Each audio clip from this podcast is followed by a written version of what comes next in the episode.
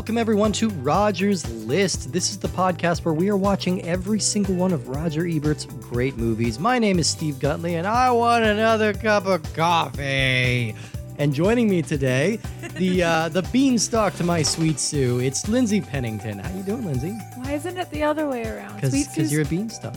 Okay, so I'm the, I'm really the one in charge, right? glasses. I'm the one in charge then, because Beanstalk's in charge, right? I, I, Beans- Beanstalk's more of like a Lady Macbeth kind of figure. He's, He's- the power behind the power. he's the I think, manager, I suspect. right? Yeah, yeah, yeah, Yeah. I'm just kidding. Welcome back. Lindsay's back, uh, returning from our uh, uh, My Fair Lady episode a couple weeks ago. Always happy to have you here. Today, we are going to be discussing the movie Some Like It Hot. This movie was uh, released March 29th, 1959. It's directed by Billy Wilder and it is starring Marilyn Monroe, Tony Curtis, Jack Lemmon, George Raft, Nehemiah Persoff, and Joe E. Brown. And you can find this pretty much everywhere. You're going to have to rent it, but uh, at the moment, you can rent it off of Amazon or Vudu or anywhere you get or you can movies. buy it on DVD. You can buy it on DVD. Then you can watch it whenever you want. It's true. I did that and I don't regret it. There's also a Criterion Collection version out of it right now, so uh, go get that. But Lindsay, why did you want to talk about Some Like It Hot? Um, I've always really enjoyed this movie, and honestly, I think the very first time I watched it, I thought it was a musical. Hmm. Like I didn't know anything about this movie going into it. Oh, really? That must have been fun. I was like, I think I maybe had watched another Marilyn Monroe movie, and I was like, oh, I like that one. Let's try this one. Yeah. Yeah. I mean, I'm excited to be getting into this both because I mean, we've this is the second time we've talked about Billy Wilder on this show, which I'm excited about. Go back and listen to our Ace in the Hole episode from a couple weeks ago if you want to hear that. Uh, but you know that uh, Billy Wilder, one of my very favorite filmmakers, he directed my very favorite movie of all time, which is The Apartment. We'll talk about that at a later Wait, date. Wait, I thought it was Jaws. It is not, you know, it's it's reverted. It was Jaws. Sometimes it goes around. Jaws is still way up there, but I think it is The Apartment. Oh Yeah. no. Okay. Yeah, it's been changed. It's been changed. So, um, we've discussed him a little bit before, and this is probably his best known, his most successful, uh, his most kind of beloved movie. I would say, right? Like, would you say? Yeah, I would say this is probably his most popular film, and a lot of that is kind of built off of Marilyn Monroe. This gives us the first real opportunity, and really the only good opportunity we're going to get to talk about Marilyn Monroe on this show. Yeah, Because, uh, otherwise he did the seven year itch with her. Yeah. before. that was before this, and that's that's a perfectly fun movie, but it's probably not great movie material. I don't know. I Maybe don't. it I don't think I've actually seen that one. I've seen How to Marry a Millionaire Mm-hmm. and the Lee, um, Gentlemen Prefer Blondes. Right, I haven't yeah. seen the seven year itch. Seven Year Itch is fun. That's the one with the iconic uh, her standing on the grate thing, you know, which is uh, which is a classic. Well, both of us mimic it in our We chairs. both did it. Yeah, we're both sitting here going like, ooh, boop, boopy doop. Yep. Yeah. We got pants on. We do have pants on. We do, people out there, be assured, we have pants on. Yeah, but uh, this is definitely this is often recognized as one of the great comedies of all time, and this is definitely Billy Wilder at the height of his powers. He's firing at all cylinders, and it's he eked one of the most iconic performances from a female uh, lead of the 20th century, I think, out of this movie. Yeah, but, But as light and fun as it is, it was a very difficult, troubled production for a lot of reasons. And it was also kind of the start of her. I think it was mainly one reason, and that was her. It was her. It was her, and it was uh, yeah. Well, let's let's get into that a little bit. Firstly, I want to talk a little bit about Wilder and the writer of this movie, I.A.L. Diamond. He was a uh, Moldovan refugee. He and Wilder worked together on a total of 12 movies. This is their second one. And they just had an incredibly long and fruitful uh, relationship. And in addition to this, they got an Oscar nomination for this. Uh, they won for The Apartment, and they got another nomination for The Fortune Cookie a couple years after this. Uh, so really, really accomplished pair of, of writers. Like they worked on uh, Love in the Afternoon and uh, the, uh, Irma La Douce and a couple of other classic Billy Wilder movies. So it's noteworthy that IAL Diamond is coming into the mix here because he's a cool dude. The other thing I want to talk about is the Hays Code a little bit because this is sometimes credited as the movie that killed the Hays Code. Do you know much about the Hays I Code? I don't. What is that? So the Hays Code was initiated by William Hays, who was a former postmaster general in the 1930s. And basically, it's like a non-official but rigorously adhered to censor- censorship system Okay. that was kept in place. It had a lot of like really strict items. Some things that you'd expect, and then some that are a little more esoteric. Like obviously, it has strictures against um, sex, violence, drugs, profanity, things like that.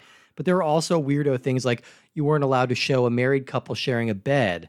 You couldn't depict a toilet on screen. Uh, you couldn't have anything disrespecting the flag, the clergy, or uh, law enforcement. Uh, it's kind of the reason why a lot of why people think about movies from the 20s 30s and 40s as a little sanitized but compared to today's standards it's because they were all kind of adhering to this loose confederation of codes of saying what you could do but by 1959 when this movie came out it was having less and less power and filmmakers were starting to venture a little bit more out into uh, uh, some more risque territory Yeah. and this movie was not even submitted for the Hays to the Hays Code for approval, which is normally something you would require. I mean, it's like it's like the MPAA today. Like they don't really have any kind of legal bound- boundaries for what they're doing, but we still adhere to their structures and we submit movies to them because it you don't you can't really get distribution without a rating anymore. Okay. So that's kind of what this era was. And by th- this film becoming a huge box office success, despite not having any kind of approval from the Hays Code, was kind of the final nail in the coffin for it. It's kind of, it, it neutered it pretty severely. Well, okay, and so despite it not going through to that, other than what you listed, um, violence would be the only thing, and it was pretty minor on the violence. The, Was the, it the cross dressing? It was the cross dressing. it was Ah, the cross dressing. It was some of the outfits that Marilyn's wearing in this one, and She has some pretty risque outfits. pretty- I will say that. Some it's, it's not so much as a low neckline as it is a high belly they're button line. sheer. Well, they're super sheer. They're super clingy, and she's not wearing a bra. And there's very very low backs. Yes. that was a big thing back then. Yeah. low backs. Yeah, for yeah. some reason. No, I mean she looks incredible in this movie, but And she's pregnant. but there was yeah she is she's pregnant during the filming of this but there's also uh you know this for a movie with so much cross-dressing there's not a lot of direct references to homosexuality but i think the the relationship between daphne and osgood uh raised some eyebrows uh i don't know I, it's interesting Okay. the way they kind of tap dance around some of this content uh which we'll talk about in general i think this movie has aged well like Yeah, I, would wasn't cringing at any of the content here. I, I didn't realize that there had been a scene cut until I watched uh, a BBC special last night from like early 2000s. Oh, I didn't know about this. Um, so there was 60 seconds cut from the movie because the distributors were telling them that as a farce it was too long. oh, okay. Uh, they're like nothing is longer than an hour and 40 minutes, and I think this is like an hour and 50. it's so- it's actually a little over two hours. It is? over- Okay. yeah, because this breaks my rule. Usually, I say like no comedy should ever be over two hours, Ah. but this this is barely over. It works. So the one scene that they cut was another train scene where apparently Tony Curtis's Josephine changes bunks with Sugar, Hmm. and Jack Lemmon's character Daphne, not not Geraldine, Mm, right. mistakenly goes there to try and talk to Sugar, I guess, about that he's a man. Right. And keeps pushing Tony Curtis's face down while he's trying to explain who it is. And he's Oh. trying he's also trying to tell Sugar that he's a man. It's so it, that almost was the most awkward part. And I think it's a good thing they cut that. Maybe. Yeah. Yeah. Yeah. I mean, either way, yeah. Th- this is uh this is tricky. You always cringe a little bit when you look at any movie from the '50s that deals with gender dynamics. Yeah. Um, I think it works here because the two guys are always the butt of the joke. Like, I don't feel like this movie is making fun of women or making fun of cross dressers, even. It's making fun of these two very inept men. And the humor comes from the fact that they are very bad women. And there's no, they like, they should not be convincing anybody. And it's funny that they keep convincing people No, that they're I- I- women. I was actually when I was rewatching it last night, I was thinking about that because I knew that you know that's something that we talk about a lot now, uh, more so than before. And when they're on the train and they are playing with the band for the first time, and they seem a little out of sync with the rest of the band, and Sweet Sue stops everything, yeah. and she says, "You need to liven it up, like let loose, like were you were you nuns before?" And I kind of like that. The women in this movie are portrayed to be independent Yeah. and self-sufficient and goofy and obscene a Bawdy, little bit. yeah, Oh my god, I love the jokes. Did you hear about I the think- jockey with the one leg? Yeah. I think I relate to her as like that that's who I would cast myself as is that character. Okay, all right, that's fair. Can you play a trombone? Are you a tromboner? No, I played a trumpet and I hated it. Okay, all right. So Yeah. maybe you'll maybe you'll like a trombone. I think your problem is that you have long arms. No, it And the has trumpet something was to do not with letting the way it looks on my lips. Okay, okay, all right. Let's not get further into that. All right, I'm going to dig up Nicole's trumpet because I want to see what this does. I don't know. no, I think no. this is going to be funny. uh, let's talk a little bit about the production of this movie because it is very complicated. So, all those people out there writing BuzzFeed articles right now about movies you didn't know were remakes, guess what? I'm going to give you a free tidbit. Add knew this, to the roster. This is actually the remake of a remake. Yeah. Uh, there was a 19. It's a the original film was called Fanfare of Love. It was a French film from 1935. This was remade 1951 in Germany and then remade again with this. It was remade once more after this in 1964 in Turkey. Uh, so you They know, also made some musicals based on this, I heard. Oh, that- did they? that- were like somewhat inferior, and by somewhat, in, they They're were completely inferior. Yeah, I'm but sure the fact they that are. we don't know about them is already. Yeah, the fact that they've closed already probably doesn't uh, uh, Yeah. bode very well. But uh, yeah, Jack Lemmon and Tony Curtis, they were still fairly untested as leads when they were cast. Uh, the studio was pushing for Frank Sinatra, Danny Kaye, or Jerry Lewis to take on the uh, the Jack Lemmon role. Jerry Lewis was actually cast at one point and decided he wasn't very comfortable with the uh, cross dressing. Yeah. But uh, the story goes that after Jack Lemmon was cast, he got an Oscar nomination for this movie for Best Supporting Actor. And apparently, for years afterwards, Jack Lemmon would send Jerry Lewis a box of chocolates every year to thank Saying him for him, giving up the role. uh, I should also mention right here Jack Lemmon is my favorite actor of all time. I love him so much. I, and he's such a class act and just like a really funny, unique, interesting guy who could kind of do everything. And I think this is one of his best roles ever. Oh, I think he's great in this. Yeah, I- he's- he just completely lets loose and Yeah. like leans into that character so much. It's, I love it. he's probably the best part to watch in the whole movie. Tony Curtis was talking about like his uh their their vocal choices that they made. You know how Yeah. Daphne doesn't really sound convincingly like a woman, and uh, but Josephine is using this high falsetto, and he said it was because he Tony Curtis felt uh, yeah like Super out Of, uncomfortable. he felt uh, out Oh, uncomfortable. He felt out of his element, whereas Jack Lemmon just kind of like fell into it, and he he he did this voice because he was so comfortable in his part. That like it came across as kind of mannish, but it's still he still sold it. You know, yeah, he's got this girlish he, he would like and- skip around the studio when they when they first got their makeup on. yeah, They went down to the women's restroom and they were putting their makeup on in front of the mirror, and none of the women said anything. And they're like, "Okay, it's it's gonna work. We're gonna do it." yeah, yeah, perfect. Yeah, I mean, apparently the makeup that they had in this movie, which is originally supposed to be in color. Well, that's what Marilyn Monroe's contract. That's right. She had a contract; she had to be shot in color. But uh, Billy Wilder showed her some of the dailies of what the makeup looked like on the men. Apparently, they had that very greenish hue. I've seen it referred to multiple times as ghoulish, and so Marilyn uh, agreed to be in black and white. The other excuse was that well, it's a period piece. Let's. It's supposed to be set in the 1920s. Let's make it feel like it's more of the 1920s. Yeah. Yeah. Uh, this was supposed to be a much smaller scale production. There was going to be kind of a, a low budget launching point for these two actors, like to to kind of get their leading man credentials. Uh, so the staff was they never really approached Marilyn Monroe for this part because they always assumed she wouldn't do it. They assumed it was too low of a part. But She she, had worked wanting- together with yeah. Wilder in uh, the Seven Year Itch. She's wanted to work with him again, and she really loved the idea of this role.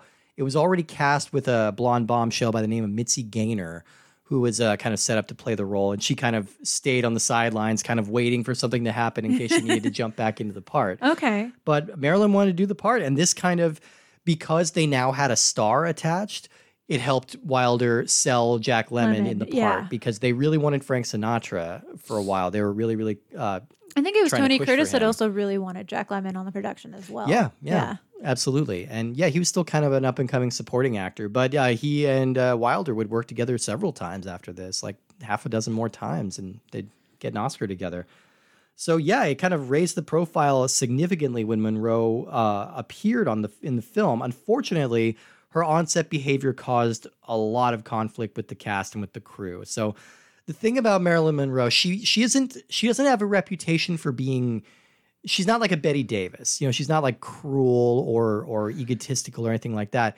What she was was very very delicate. She was very Yes. insecure And at this point in her life, she was Probably also would have some kind of diagnosis that went undiagnosed yeah. back then. Um, and she had just suffered a miscarriage. She had just suffered a, mi- one of many, one of Yep. many, sadly, and uh, you know she. I you, the world doesn't need me to tell you about Marilyn Monroe. Most people know, but you know if you know anything about her, it's that she has a very very tragic life. You know, her her childhood was really rough. She her mother was committed to uh, an insane asylum when she was a child. She was sent to various foster homes. She was the subject of sexual abuse from several different people. You know, so she had a hard time of it. By the time she was shooting this movie, she was pretty dependent on barbiturates, uh, and so a lot of the time she would show up to her scenes confused. Um, she didn't know her lines. Uh, she would get flustered. She would get very insecure around the other actors because she felt like they all hated her. She had a couple nervous tics that they mentioned a lot in the special. And I think the most well known thing with Marilyn Monroe in the movie is that it took 84, I want to say 84 takes to do the knocking on the door, it's me, sugar. It was something like that. It was that scene. She she kept getting the words mixed up, and there was another scene where she comes in and Where's she's supposed to say, "Where's the bourbon?" That's my part. Oh yeah, there. Yeah, Where's the where's the alcohol? I don't think you'd forget that line though. No, I wouldn't. No. No, but they taped it inside every single drawer so that as she's looking for the alcohol, she would remember what it was supposed to be that she was saying. what happened was like she kept coming in messing up the lines so billy wilder taped that note in the bottom of the drawer she was supposed to open and then she opened the wrong drawer Yeah. so they put it in all of them and at, at the same time uh, tony curtis and jack lemmon are walking around in these very uncomfortable heels uh, and tony curtis in particular is getting frustrated because he feels like his takes 30 takes down Yeah. are getting worse and worse just trying to wait for her to get it right And they pretty much just picked whatever she did right, they picked it. Yeah yeah But I will have to say, I think probably some of those scenes would have been okay. Um, from what I hear, Billy Wilder was very particular about how things were done. He So- he was very slavish to the written word. He cared very much about the script being read word perfect, and uh, the timing was very particular. So she would him. say something like, Where's the whiskey? or Where's Mm-hmm. the booze? And th- they'd have to do it over again. "Yeah, yeah." Yeah. Which uh, some of that, you know, some directors might have let it go, just let it say, "Okay, Yeah. where's the booze?" Where that's probably a good enough line. I mean, if Some- if it's me, yeah. I'm thinking that's a good enough line. But she really, he really wanted, "Where's the bourbon?" Yeah, and that and that's fine. And I think it's probably they both aggravated each other, and Yeah. it didn't help. Yeah, yeah. Uh, famously, uh, Billy Wilder was interviewed after this movie and asked if he would ever work with Marilyn again. And he said, uh, "My psychiatrist tells me I'm too old and too, Too rich, to put myself through that again." However, he did come around on her performance. Like Yeah. he did, she wasn't invited to the wrap party. Yep. Yeah, she was snubbed from that, which really, really devastated her. I mean, I think that's just really petty. that is Like very I get petty. it, I do, but that's but the the production went half a million dollars over budget. It got so many delays because sometimes she just would show up to the set three, four, five hours late because she was too nervous to come out of her room. This was kind of she. She also had uh, her husband Arthur Miller and her acting coach Paula Strasberg. They were on set all the time, and they kept trying to give Billy Wilder notes. Which don't do that. Don't give a director notes. Uh, Yeah. So yeah, it, it, it was it was a challenging work performance, and then her relationship with Tony Curtis was pretty strained as well. The two of them had dated in 1949 for a little bit, and this was kind of a reunion for them. And they, uh, so the the the story for a long time was just just that they hated each other. Uh, Tony Curtis was once interviewed. They asked what it was like kissing Marilyn Monroe. He said it was Oh, like kissing. Hitler yeah. uh, which, he later kind of retconned, and he said like he meant that to be dismissive and sarcastic because he was tired of hearing that question. He's also been quoted to say that he didn't say it. Right? Yeah, yeah. And I think you have to kind of take everything he says with a grain of salt. Oh, yeah. The same goes for a biography he wrote uh, in nine, when he was 84 years old, where he alleged that he and Marilyn had a love affair during the making of this movie, and that she actually became pregnant with his child. Oh, which she later lost. And at this time, she was married to Miller. He was married to Janet Leigh. So, But I think- it's hard to say. It's hard to say. Again, it's one of those things like you have his word against a woman who's been dead for 50 years. You know, it's it's uh, difficult to confirm any of that. Yeah. But from apparently the only person on the set that she did get along with was Jack Lemmon. He was the only one who kind of showed her some decency and understood that this was coming from a place of insecurity and not a place of even even in interviews when he's trying to describe what it was like to work with her he's very careful about how he says it and what he says. Like he's honest that it was difficult but he always is very defensive of the whole situation. Yeah, of course, and yeah. and the thing is like if if you ever want to show somebody a movie that really demonstrates why Marilyn Monroe was such a big deal, you show them this movie. I think. I think I think that's that thing whatever it is, that little spark that she had that made her so special is just on full display here. You cannot take your eyes off of her. And it's not it's never an issue of her being the most talented person in the room. I think were she alive, she would tell you that she has a limited range. You know, she's Yeah. not the best singer, she's not the best actor, she's not the best dancer.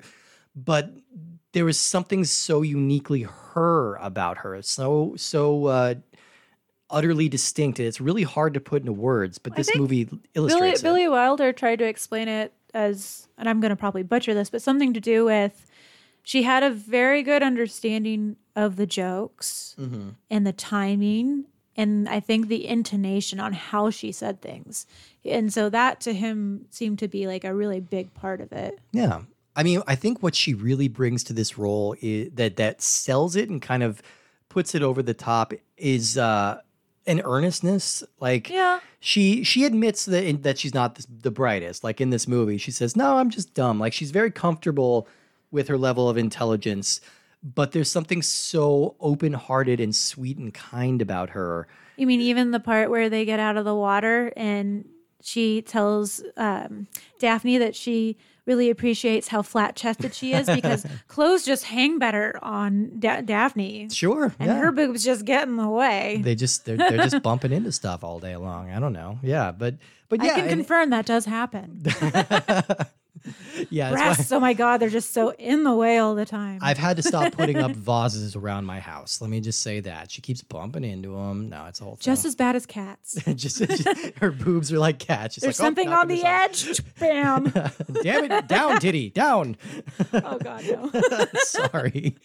oh, we need to come up with some like really great like B movie about the killer boobs. Attack of the killer bees. And they have and they have to be still attached to somebody. They cannot come off. yeah, yeah, exactly. Yeah. and they have to be size beast for that pun to work. Yeah, but I don't know Sure. if anybody's going to evaluate that. Either way, a little bit of trivia about this movie before we discuss the plot a bit. Okay. Uh, so uh, to help uh, Curtis and Lemmon kind of settle into their roles, Wilder hired a famous female impersonator, uh, a French performance artist named Barbette, who came in and taught them uh, how I to think he was a walk cabaret dancer too. Cabaret dancer, Yeah. tightrope walker, very interesting person. Uh, but Jack Lemmon, after a few lessons, he decided to uh, stop going to these because he wanted Daphne to move like a man, acting like a woman. He didn't want her to move like a woman, uh, which I think might be the it right makes call. sense. Yeah. But I'm very interested in the person uh, Barbette. I'm, I'm curious because they're kind of a pioneer of drag as a performance artist. So that's kind of an interesting person. yeah, that'd be good to Um, look more into. This movie was banned in Kansas for its depiction of cross dressing. uh, Kansans do not cotton to cross dressing, I guess. I don't know if that's still the case. If you're listening in Kansas and you're into cross dressing, please write me and correct that. Uh, George Raft, who plays Spats Colombo, uh, he was a former dancer, and so he taught Jack Lemmon and Joe E. Brown how to tango. So the- all the tangoing they're doing in this movie was taught to them by George Raft. Uh, I love a good alternate title. The Russian title of this movie is "In Jazz There Are Only Girls." Yeah. I like that title. I don't know. Uh, and this is number 14 on the AFI's list of the best movies ever made, a very high ranking. And it scored number one on their list of the funniest movies ever made. So good for this movie. And one last thing, this one kind of blew my mind a little bit. Nehemiah Persoff, he plays Little Bonaparte, who's the gangster who kills Spats in the end. He's still with us. He's 101 years old. Oh, is old. he the one with the really husky voice? and the hearing aid. Yes. Yeah, and I it was hard for me to realize that that was a hearing. that was an early 1920s hearing aid. Yeah. Do you know how else you know him? How do I know him? as the voice of Papa Mousekewitz in An American Tale. I haven't American watched Tale that in so West. long. I need to listen to that song. It always makes me cry. That blew my mind, and also, yeah, uh, Persoff's still with us at 101. Knock on wood. hope he's hope he's doing well. Him and Betty White. Them and Betty White, may they never die. Yeah. All right, let's dig into this movie a bit. So this opens in Chicago during Prohibition, and uh, we get this great scene where we see the police getting ready to raid what looks like a funeral home, only to see that it's like a super rad speakeasy. And I always wanted to be in an actual speakeasy. I've never Me been to a real one. Can we Uh, turn your basement into one? I don't see why not, but we need to have some kind of swinging door. or We also have to wall. s- have something that's illegal. Yeah, what's illegal anymore? Okay, it's a cocaine speakeasy. Drugs, yeah. Yeah, it's just all cocaine, or we're just gonna have a bunch of mattresses that we tear the tags off. You know that that whitewash on your walls? Mm-hmm. Just start chipping it off. Everybody walks in, you know, like instead of coffee, because Yeah. in this one, it's the speakeasy has coffee. Yeah, yeah, It's not alcohol. We have uh, bur- you Paint know, chips. Well, we're we're the painters. We're here to uh, Yeah, here. would you- renovate. Would you like some paint Scrape, scrape, to scrape. sniff? Which is also not a good thing. yeah, yeah. I don't want any cocaine in my basement. Anyway, back to the speakeasy. There's Yeah. a raid. And this is where we get to meet uh, uh, Jerry and Joe. So they are uh, musicians playing with the band at the Speakeasy. Uh, Jerry plays the bow fiddle or the bass, and uh, Joe is a tenor sax player, which comes into uh, well, it works to his benefit later. We'll say. Uh, so the place is raided. Joe and Jerry are able to escape, and this is where we kind of learn that they're. They're, I mean, they're not villains, but they're kind of like low They lives to a money. degree. They bow- bower. They Yeah. borrow money from everyone. They're- yeah, they're and uh, they've always got some kind of scam going, especially Joe. He's kind of a With ladies' man because you know he's you know Tony Curtis. He's a pretty man, you know, and he's very smooth with the ladies, and that tends to get them in trouble. They uh, wind up getting into some more trouble when they witness a murder when they were on their way to go get a new gig. They witness uh, uh, Toothpick Charlie and a bunch of other gangsters being executed for snitching on the uh, speakeasy in the beginning by Spats Colombo, who is our main antagonist. which is here. supposed to be reminiscent of the St. Valentine's Day massacre. Exactly. Yeah, right around that time. So Yeah. they are the only witnesses. They manage to escape. Uh, and in order to escape the mob, they need to get all the way out of Chicago, and they do so by joining an all girls band going down to Miami. And the only way to do that is to dress in a secondhand wig and uh, overcoat and try and pass themselves off as women.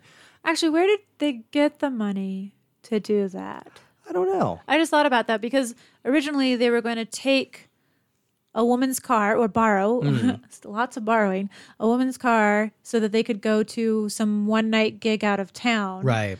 and that's when they witnessed the massacre and then so then they run away and the next thing you know they have you know what it looked like relatively expensive dresses Yeah. and wigs Yeah. not that it needs to be explained i'm just saying Doesn't necessarily. Maybe they went back to uh, Dolores or whoever it was they were borrowing the car from and borrowed some stuff from her. Either way, like I, I really like the pacing in this scene because I think Wilder does a really good job of showing that that Chicago is just not safe for them anywhere. Like the Yeah. cops are coming when they're trying to get away. Like they have to keep ducking and ducking and ducking and just kind of barely scraping by at the edge of their teeth. So you can see why they would be desperate enough to try this. Like it's a far fetched comedic uh, uh, concept, but you could it, they motivate it well. I think. Yeah. Oh, yeah. There's definitely enough motivation behind what they're doing and why they're doing it. And to be clear, like for a lot of movies on the show, I've kind of been trying to look at the subtext or some of the deeper meaning. And I don't think that this movie necessarily has that. I don't think this movie lends itself to a deep dive oh. analysis. I think what it is is just an exceptionally well crafted piece of entertainment. Except the last line. Except the last line. Yeah, the last line a little subversive, We'll a little there. amazing. Uh, but but yeah, I, I don't think this movie has a whole lot else on its mind other than the story and just being an exceptional delivery of jokes and music Yeah. and and just wonderful performances. So we also get the impression that Jerry, like, well, Joe's a bit of a womanizer, but Jerry's a bit woman crazy. And Yeah. he's he's threatening to blow his cover like pretty much immediately, pretty much the moment he sees the band. And I love his line when he sees Marilyn for the first time as Sugar Kane. Says, like, uh, look at the way she moves. It's like a jello on springs. It's like it looks like she's being worked with motors. Like I don't know. It's like it's. I like a creative ogling. If you're gonna ogle somebody in a movie, at least be creative about Well, it instead of I would wolf say whistles, I guess. it's his character's interesting because yes, he seems a little woman crazy, and so he surrounds himself with the band all the time. It's like the the bunk scene yeah, yeah. with with thir- there were thirteen women in that bunk. it's so and- claustrophobic, and he's just like he's like literally drowning in beautiful women. Like he almost can't breathe, and it's just like the temptation is overwhelming. But like he always like Josephine kind of is trying to be careful and trying to stay in character but away from everybody, whereas Daphne is constantly surrounding himself herself with the band Yeah. uh, when they get to the beach they, he goes out and plays in the water with them plays ball um, he also giggles like a girl the most I love the often. giggles. Oh my and, god. and and I think he leans into being a girl more than you think because as soon as they get to the train and they're giving their names, they had originally agreed on Geraldine and Josephine to Yeah. kind of match their names. And he walks up and he goes, "And I'm Daphne." he wants a prettier name. Yeah, he does. He, wants something. He totally goes for it. He wants something more feminine and more like uh, to to distinguish himself a little bit better, which Yeah. is a great little touch, and it's a good way to show early on that he might be pretty comfortable with this. You Yeah. know, like for whatever reason, he might be pretty comfortable. Uh, and I also wonder how uh, Sugar didn't see up his nightdress when he's hanging upside down trying to steal the booze. uh, oh, I mean, I didn't bunk. look. Did- Was his nightdress gaping? I Well, she was like hold, she was like holding him by his feet. Like she must have oh, been able that to see part when he was leaning over. Okay. Yeah, yeah. So there, there's a lot of suspension of I mean, disbelief. I don't look up women's night dresses when I'm holding them over. do you do that a lot? You hold you hold people upside down a, You- a lot when they're wearing I played nightgowns. rugby in college. That doesn't answer that question. It means I hung out with a lot of really rowdy people, and we spent like nights in hotel rooms with like 15 people because you know it's cheaper that way. sure. So there was lots of women and lots of men leaning over things and doing crazy things, and I don't always try to look at their private parts. you, don't, you don't always try, but you don't always not try. Depends on the situation. Depends on the situation. Well, Either Sugar. Sugar trusted Daphne. It's not like she's going to be like, "Oh, what's under there?" Yeah, and you have to kind of love Sugar the moment you meet her. Like she's she's sneaking a drink in the back room, and she's just so like bright eyed and and inviting and warm and kind of open with details and everything like that. And it's just it's hard not to like her right away, you know. And she she attached herself to Josephine and Daphne, you know, and Josephine is presenting herself as much more demure so that she can kind of hide away. But Daphne's like rowdy. She wants to be one of the girls, you know Yeah, I love it. and at first, I mean, you, you kind of wonder, like, he, I, I think uh, Jerry's character, his sexuality is a little bit on a spectrum, you know, because he's definitely very, very excited about all these girls, but he's also very excited about the concept of getting to be one of the girls, like, Yeah. like having all these friends to giggle with and drink with and everything like that. So, And I think that maybe plays into towards the end of the movie as well with Osgood. Yeah.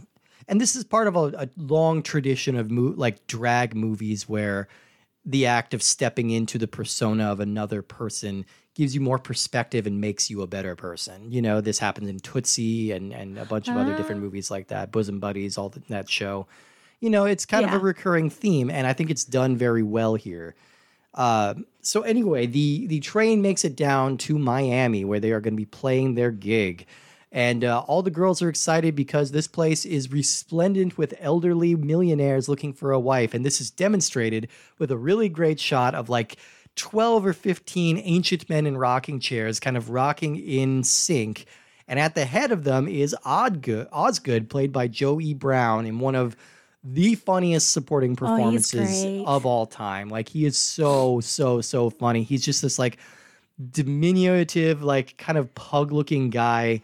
He had a very malleable looking face. Yeah, yeah, kind of. Yeah, I don't know. He he's just got a very distinctive, kind of granity looking face, and he's so small and so energetic. It's almost hard to tell how old he is. Uh, but he immediately gloms onto Daphne, Jack Lemmon, and is like following her around. We get the great exchange in the elevator where he's like, uh, "I was like, oh, uh, you're some kind of girl." He's like, "Want to bet?" and then, then gives a big old laugh. Like, it's uh, it's really great, and he and Lemmon bounce off each other so perfectly. Yeah. uh, it- it's he's so good in this movie. But yeah, so the the girls are all kind of angling for a rich millionaire, and Joe, being a shameless womanizer and kind of a scammer, he kind of sees an opportunity to get in with Sugar, and so he switches costumes to become the persona of uh, I don't think they ever give his Junior. name. They Just Junior. They just call him Shell Oil Junior Yeah. uh, and he he's doing Cary a Cary Grant, Grant. impression, like a really bad Cary Grant impression that's hilarious. And uh, you know, so he kind of contrives to meet Sugar and pass himself off as this millionaire. He invites her out to his yacht and everything like that, even though he doesn't have a yacht. He uses Osgood's because Osgood is still a going after Daphne. Zowie, zowie. Uh, it's great. I love Lemmon trying to uh, like chide him while still staying in character. You know, just trying to encourage him. It's like, no, no, no, no, no. You have to stop doing this. Like them Yeah. running back to the hotel to try and beat him there, and only he sneaks in the window and like gets in the tub in his full clothes. Like, Oh, the scene where he gets out of the tub in his suit, fully drenched, and how angry he looks. Daphne he looks so is just like insane. uh, Jack Lemmon's character just stands back and walks away, you know, like kind of walks away, and I wouldn't blame him. Yeah. No, I, he looks so scared. I kept thinking of that as like, if I did this as a Halloween costume, would anybody get it? Like full face of makeup, a bad wig, and then a wet sailor costume with bubbles all over it. I don't think anyone would get it. I think you'd be really uncomfortable, Steve. I'd probably be really uncomfortable, but it was it's just a funny visual. It's just a really striking Yeah. visual for somebody to look so angry and serious coming out looking like that. I mean, I, I was scared of him. It was inspired. it was really inspired. Yeah. like uh so yeah i just love that shot and i love that. So uh we get some great musical performances in this too. Like this isn't strictly a musical No. but it is a movie that has a couple of musical breaks and really lets marilyn kind of uh show what she can do. And again she is not like a virtuoso. She's not you know going to be headlining the opera anytime soon but her voice is distinctive and fun and energetic and these songs are all great. I loved running wild um, I want to be loved by you is an iconic number. I'm through with love is an iconic number. Like lots of really good music from in this movie. I, I tend to forget the music, honestly. Um, Running Wild will get stuck in my head, but it's such a short bit in the movie Yeah, that all you really get is just that one kind of like chorus feeling over and over again. Oh yeah, Yeah. hundred percent. I do want to talk too about the costume that she wears in the "I Want to Be Loved by You" number, because you can sense Wilder having fun with the censors a little bit here, or having fun with people who might be offended by her outfit.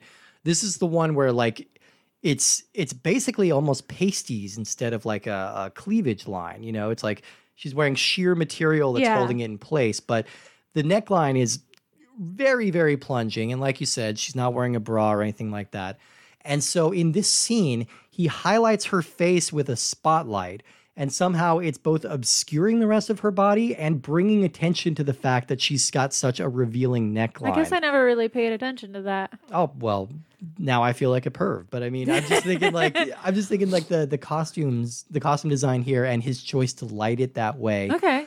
it's it's sexy and it's also just a fun way to kind of say like all right all right look i'm not doing anything wrong. Like she's obscured in shadow. I don't know what you're talking about. We can't shoot this any other way you know so i, I think that's just them kind of getting away with something a little bit uh, with a lot and of they also had a lot of like sparkly aspects to her costumes too, which were really fun. Like all the little like what look like probably diamond plastic bits that Yeah. make them kind of sparkle whenever she moves. Those are really fun. I remember that part. Yeah. Oh no, and she just glitters and gleams everywhere.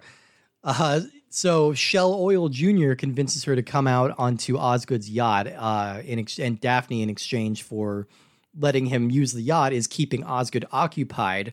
And their tango scene is so funny, especially when it's contrasted with what's going on on the boat, because the scene between uh, uh, Tony Curtis and Marilyn Monroe, where he's trying to convince her that he doesn't feel any romantic interest towards women, and so she has to keep Yeah. kissing him until he feels I would better. say maybe that's the most uncomfortable part because like it's he's that's really tricking somebody into like that sexual. Uh, that's he's probably the a- only yeah. he's being manipulative. He's being a cad, but it's also like there's a hot and heavy scene going on here, Yeah. and then we cut that with. Daphne with a very begrudging look on her face as she's dancing with Osgood, who is really into it. But then the a more rose. The more we cut back and forth between them, the more Daphne is into it and genuinely enjoying spending time and dancing with this man to the point that, like, when he gets back to the hotel room, he's actually fantasizing about Osgood and about the life they could have together. And I, I actually really like the execution of this scene, okay? Because they added the maracas. They weren't part of it originally. Right, they had to add the maracas because people were laughing through important dialogue, so they needed to kind of add a, a little break in between. But uh, the scene with Curtis trying to kind of snap him out of it for whatever reason, I don't know. Some of the language choices are like telling, like a little sneaky. Like he he's he's telling him, yeah, okay, you're you you can't get married, you know, because you're both men, which would have been illegal at this time.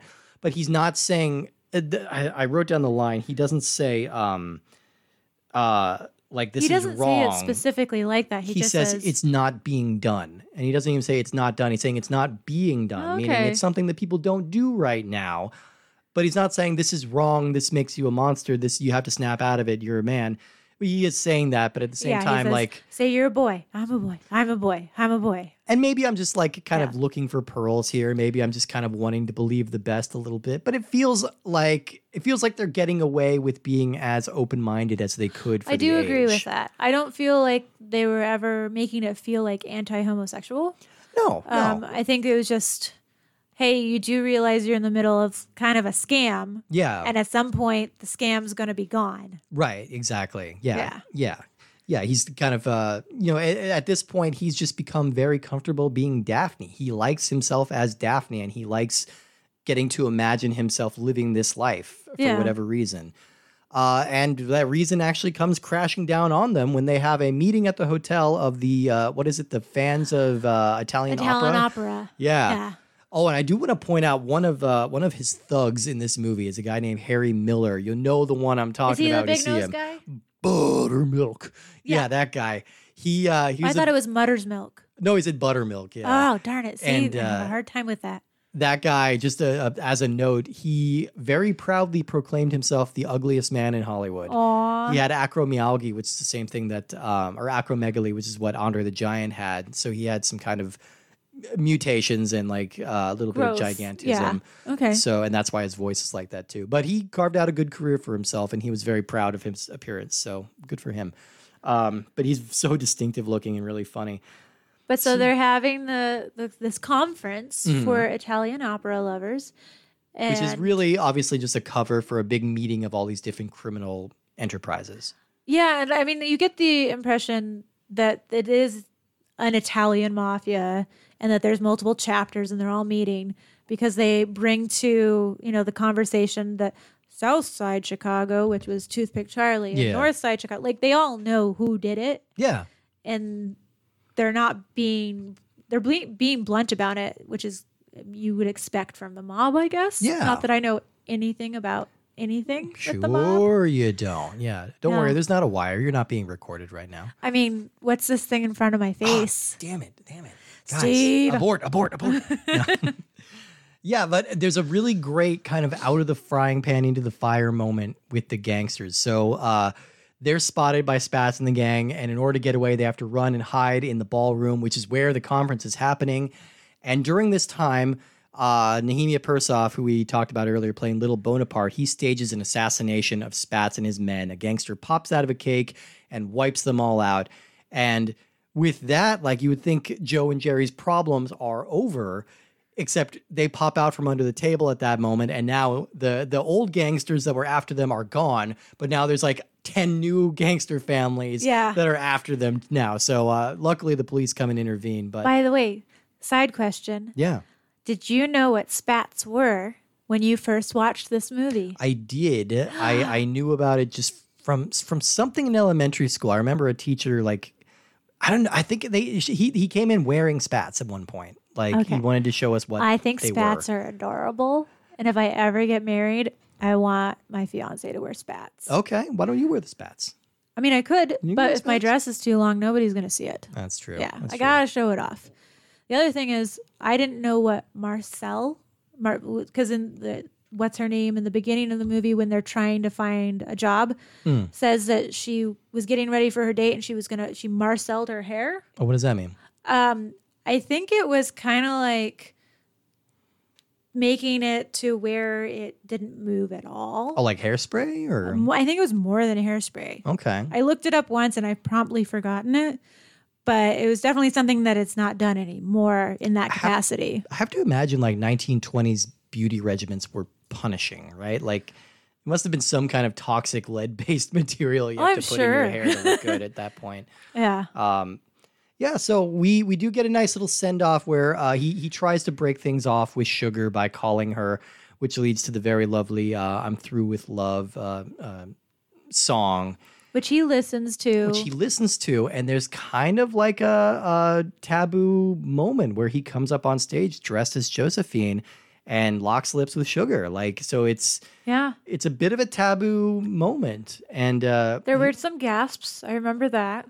yeah, and he's he's got a line. He says like, "Don't cry, honey. No man is worth it," uh, which which is a nice line. I mean, I don't know if I necessarily buy his redemptive arc. Like, I don't know. It could just be like he. I I think we don't get quite enough time with that relationship No, to see I why agree with you. Like he would be so over the moon for her. But but she is also a very special person, so I could see it. You know. Yeah. Um. Either way, so this leads to them needing to escape from the mob and from the police and from everybody.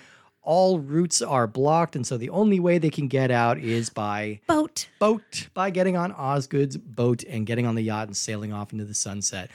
So, uh, ev- all four of these main characters get great closing lines here because, like, uh, Curtis is coming clean. He's telling her, "It's like you don't need to do this. Like, yeah, I'm no good. I'm rotten. I was lying to you. I'm, a I'm the saxophone player. I'm a saxophone player, and and her line, which I really love and I don't think gets enough credit, is "Go ahead, keep talking, talk me out of it," and then just like embraces him. Like I love it. Like, Yeah. and then of course we get the iconic exchange between Lemmon and Joey Brown.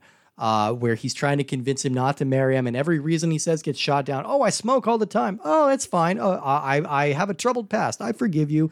I can't have children. It's like, nope, we'll, We'll adopt. adopt some. Yeah, he's and just, he just has this like not even looking back at Daphne slash Jack Lemmon, just looking straight ahead, driving the boat. yeah, just and, patting him and away. just like little smiles. He's just like, it's okay. He's It's perfectly happy to just have her here. And I'm a man. Finally, he takes off the wig and says, Come on, I'm a man. And without missing a beat, Nobody's perfect.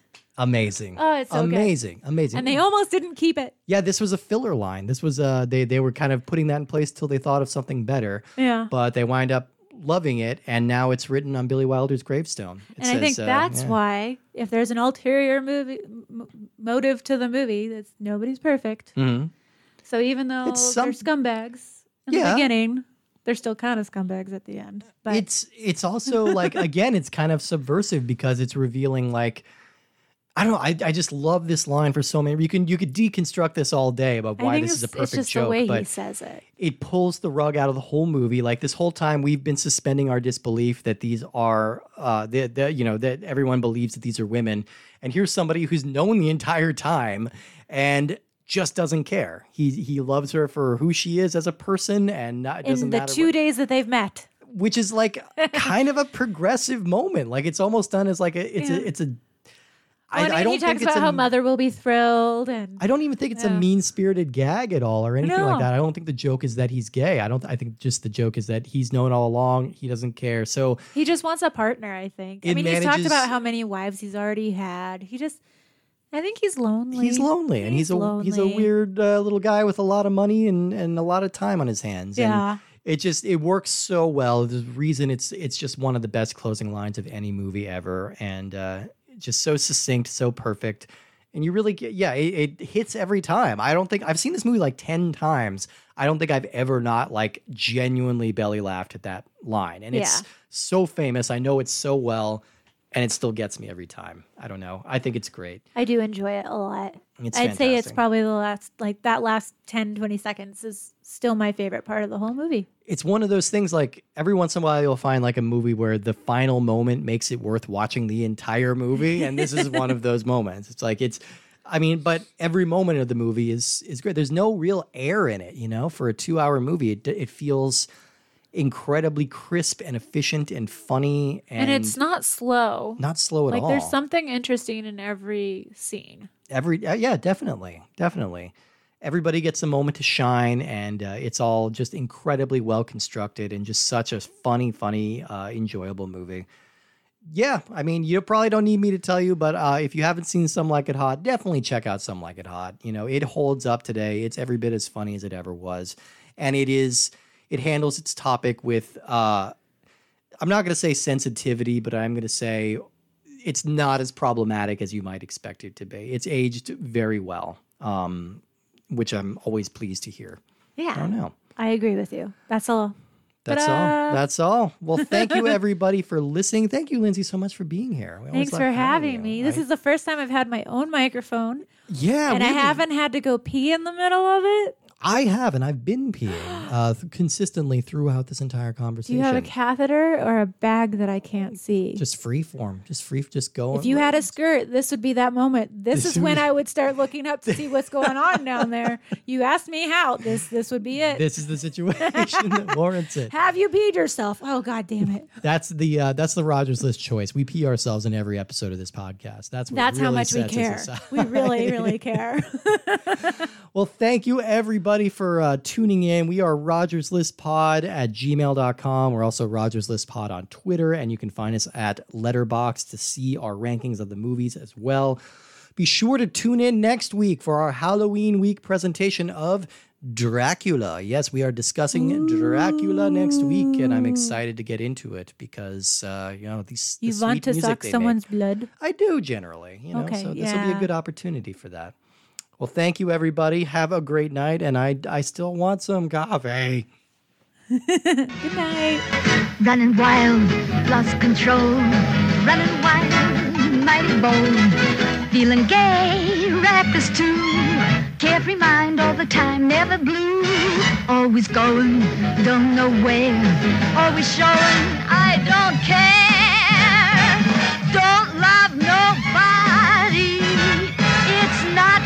Wild.